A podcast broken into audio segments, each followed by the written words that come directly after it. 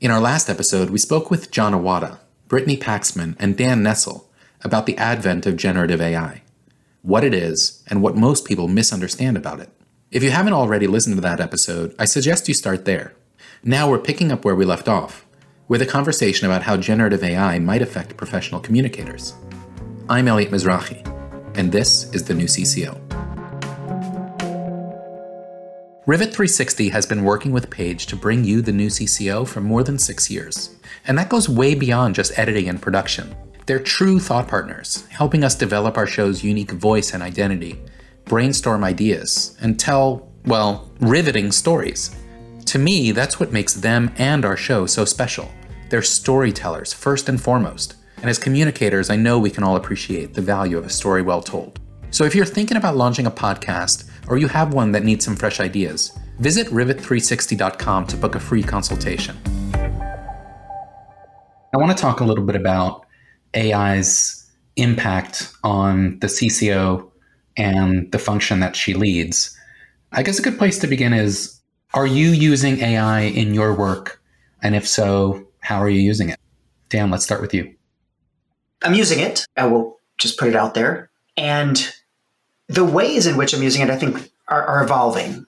I think, like a lot of people who, I guess, you know, you can consider early adopters of these kinds of technologies. You know, I like to jump on these things. I like to see, like, when something innovative and, and interesting comes along. I'm, I'm a bright, shiny object chaser. I admit this. But this one was a little different, and you could see immediately that the implications on, you know, how we do our work right? At, at, least, and as I mentioned earlier, certainly at the lower levels um, or at the lower level of the value chain, where you're just talking about generating you know, kind of what we call the grunt work of communications, I suppose. Your summaries, your social media posts, your press releases, and so on.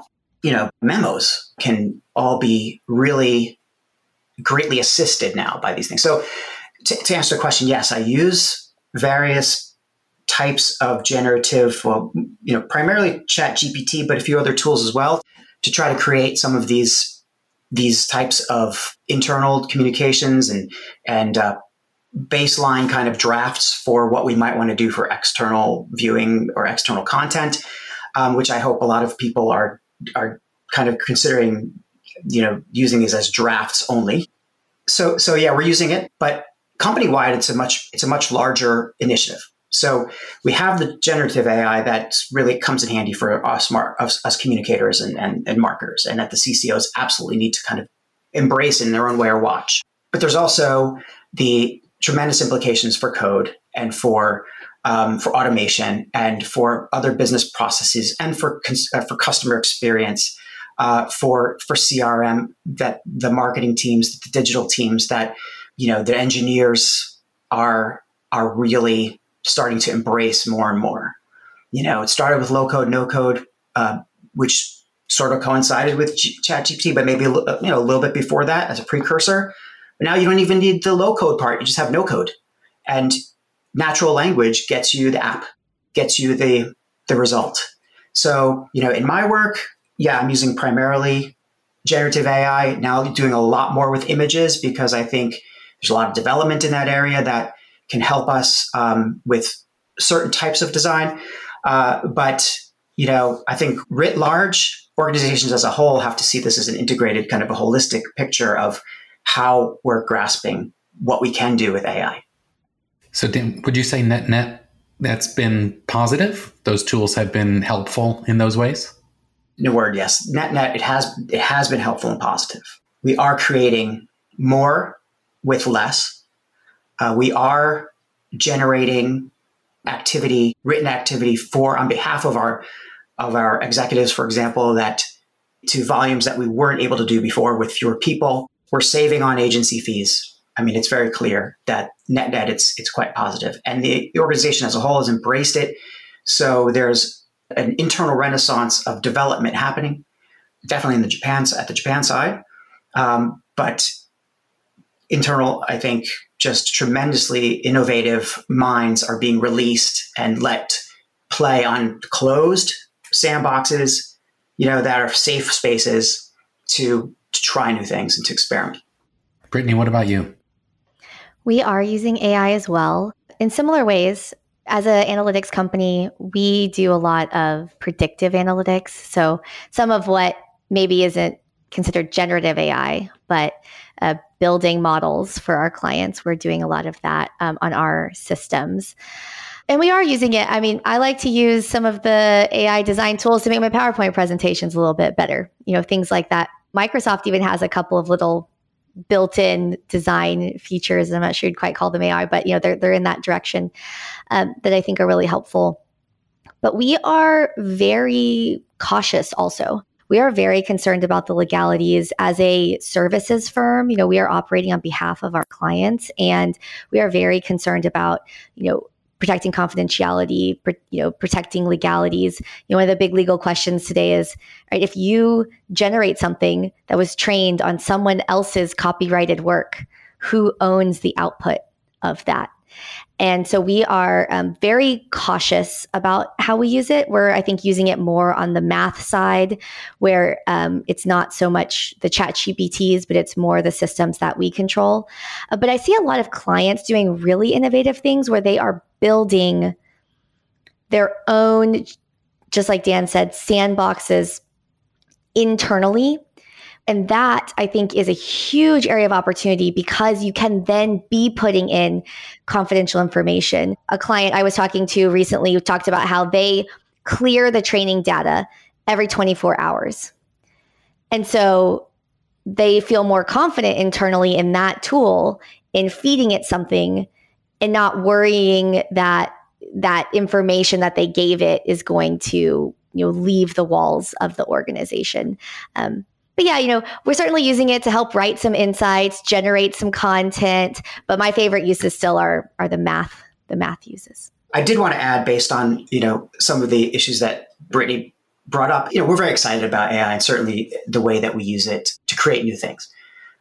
But precisely what, what Brittany said, we have to be very careful about the potential copyright issues, the legal issues. So we don't, first of all, we do not put any, I guess, proprietary data into any of the AI engines unless it's in that internal sandbox. We have rules about this across the company. We absolutely do not put out pure AI content and say that it's that it's human created.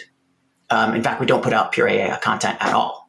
So when we do use it, it's it's as a, a checking mechanism, as a you know as, a, as an ideator, you know, something to help us get started, um, and then perhaps as something to really even like the earlier uses of generative AI and earlier is like six months ago, but still editing um, style points, making sure it's AP style, for example, or AP compliant, that kind of thing. So in those instances, we're not, you know, we're not really, I think, using it to to miss. We're not misrepresenting our use um, of it at all. I think it's really just about about that really utility player intern that I was that I was talking about before. But yeah, if, we, if if we're using images, we also don't put those out in the public unless, you know, we're starting to consider some of the Adobe Firefly things because the Adobe Firefly have said that there are no, I guess, uh, copyright issues with their work. But yeah, anything else we create, it's for it's for like PowerPoints for internal stuff and for for town halls and things like this that are for internal use that we can save on. You know, if somebody wants to create a a transitional graphic, for example, why go and spend hundreds of dollars on that when I could do one in 15 seconds? John, I know you're not currently in a CCO role. I wonder what ways are you using AI today, if you are? And also, you know, if you can kind of imagine yourself back in that CCO seat, how would you be enabling your team to use it, experiment with it, uh, and be responsible with it? I think that I would be encouraging them to explore its use within, you know, in, in a safe way, as as we've just heard. I, I, think that it is enormous potential here for productivity enhancement and, and, scaling. If I were an agency, I would be quite concerned about you know, how much work that we previously did is now going to be done by the client using using generative AI. I think that's a very well placed concern. I've heard it from agency leaders and I've, I've seen it um, in, in practice. Um, one comment about the usefulness of generative AI to professions like marketing and communications. and others like like uh, like coding is people say, well, you can't trust what's coming out of um, generative AI because it's not factually true. That may be the case until controls were put in or there are private models built, as Brittany said. However, think about how many jobs and tasks exist in the world today that do not require fact based content. Right. I mean, I mean, if, if you ask a consulting firm for a, a set of strategies, you know, there isn't one that is correct. They don't bring you one because all the facts point to one. They're going to bring you several because they're all alternatives. If you ask a marketing or PR firm for campaign ideas or, or, or positioning ideas, there isn't a fact based recommendation that, that says you have to go with this one. It's, a, it's, it's all considered, it's thought through. There are many alternatives. Uh, and, and of course, in our field, the creative field, and I would put software in there too, you know, there are many ways to write everything from a press release to the CEO's uh, shareholder letter to social media content. The, the risk here, among others, is the sameness that may result, right? I mean, it is by definition derivative. Now, uh, one, one moment of lamentation here is uh, how many shareholder letters have you read that that you know why why is Warren Buffett's letter admired and so hard to, to, to duplicate? Try try drafting something that's conversational, folksy, candid, honest, transparent, and get that past you know the decision makers in your typical C-suite. Oh no, the, you know shareholder letters tend to sound that way because they sound that way, and earnings releases sound that way. So on the one hand, huge productivity because press releases, you know, earnings releases and shareholder letters and M&A announcements all have a kind of sameness to them. Generative AI is ideal for that. However, if you are looking for something that is more authentic, more true to your voice style, something that is original, by definition, you know, that's probably not a good tool to use for that purpose. I had a conversation with uh, somebody in the entertainment business about Gen AI. It was quite a few months ago.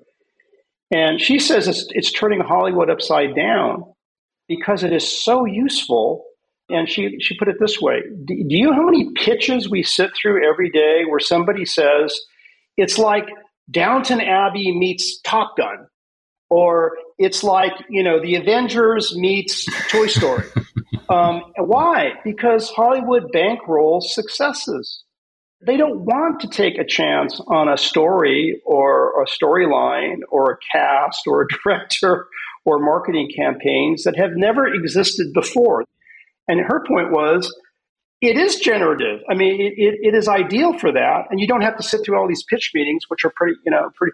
I thought that made a lot of sense. Now, you know, what, what's the point? I'm, I'm, I'm back to this there are lots of useful things in the world today that do not require you know the kind of fact-based accuracy that you would expect in medicine or or or you know defense or other things. And i think this is why um, generative ai is going to be is being massively adopted and rightly so. Hey john it's an interesting example you give about hollywood. You know it draws very clearly the distinction between can we produce a viable entertainment product, which is all those same pitches? And can we produce a piece of really meaningful art?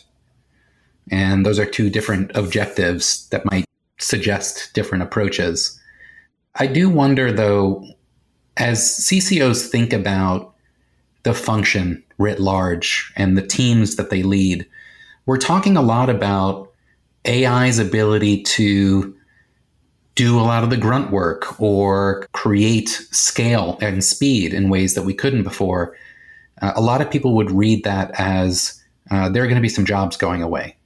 Or at a minimum, there are going to be some jobs that are changing quite a lot. What are your thoughts about that? Are, are we looking at wide scale job displacement in our profession? I fundamentally agree that it's not about all these jobs are going to go away. It's really about the shift in you know what these jobs become or what new roles are going to be created and you can't you, you don't know what those are going to be i feel like most people who are in roles now are, are looking at the one year two year three year horizon and panicking and thinking oh my gosh what am i going to do but we, we simply don't know what the five year or seven year or 10 year horizon is because, you know, you, you can only think about what you have in front of you now. But if you look at it from like more of an abundance mentality and thinking, okay, things, everything's going to change. So I have to assume that it's not a zero sum game, that I'm going to start where I start, but things, things will fall into place or there will be different paths available. You know, the most important thing is to start to build knowledge and understanding of all these tools to, to get yourself up to speed and understand that new opportunities are going to happen but current opportunities or old opportunities will go away you know um, it's uh, and it and it is difficult to describe exactly what that's going to be like i was thinking about as john was speaking like what what happens with doctors right so doctors, that's a profession. Medi- medicine has been a profession that's been, you know, really ravaged over the years uh, in many ways. But still, doctors are, are incredibly knowledgeable, very, you know, respected, important people that have to heal us. A few years ago, you'd, you'd feel a symptom, you'd, you'd, have a you'd have a little bump on your arm, and you'd go to WebMD, and then suddenly you're running around trying to get a cancer diagnosis. Now, though, with ChatGPT, with the proper prompting and with very thorough information, you can approximate a very, very good diagnosis um, at home with relatively good confidence that you can then bring to the doctor and say, here, look, here's what I'm thinking. I mean, it takes a certain degree of, of work to make that happen, but the, the, the output is, I think, a little bit more, you know, personalized and trusted depending on, you know, what you input than it even was just a few months ago with like with, with the WebMDs of the world. And, you know, your doctors, you know, potentially doctors can say, well, we're going to save a whole lot of time. And, you know, these, these little things people come to us with, it's, you know, it'll be easier to help them. On the other hand, you'd also run the risk of people misdiagnosing themselves and doing, doing silly things like they always do. But I think that's always the case. So the profession changes. Everything changes about, you know, in our profession in communications, these are tools that, that cut into the core of what has traditionally been thought of as the core communication skills of writing, of creation. But it doesn't cut into the human analysis. We still need that. We need to understand the nuances of of interactivity between our stakeholders, between and among our stakeholders and and within our companies and amongst each other. That there's no way these tools can do yet, you know. So so those those won't go away. It's a matter of how do you fulfill your obligation of easing those communications or influencing those communications or or or you know fostering those interactions and and defending and and defending reputations building reputations. Um, now you have some more tools available to do it.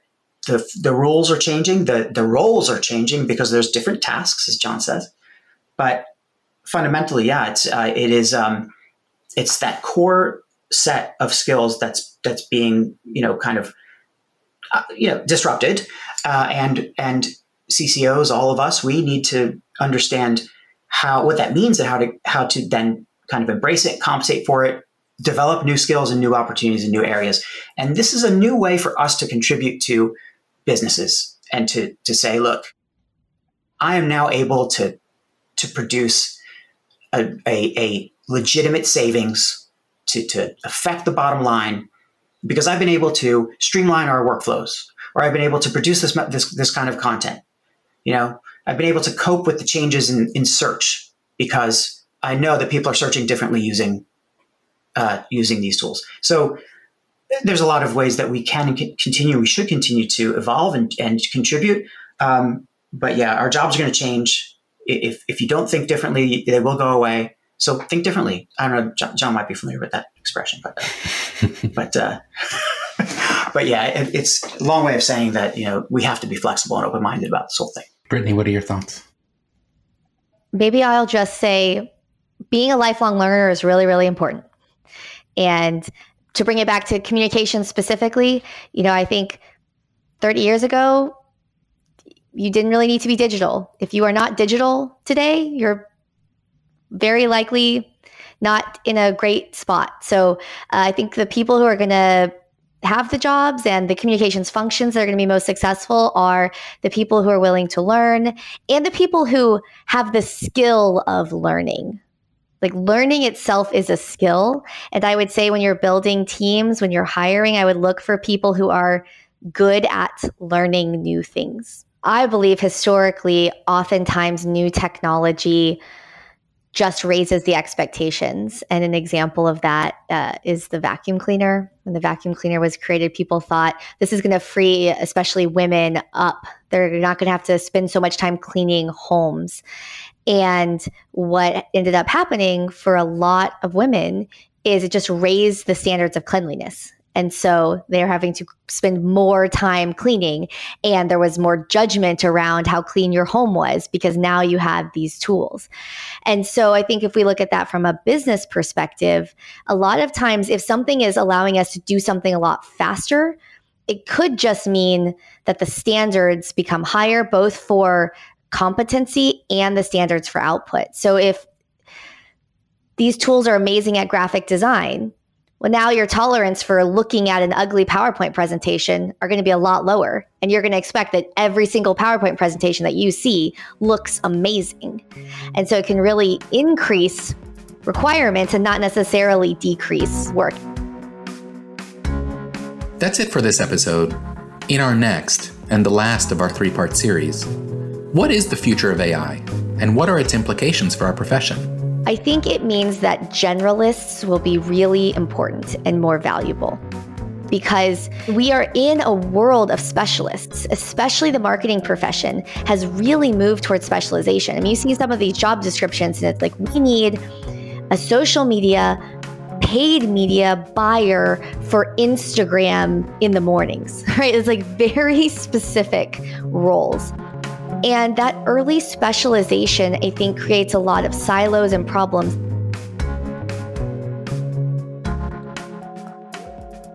Thanks for listening to this episode.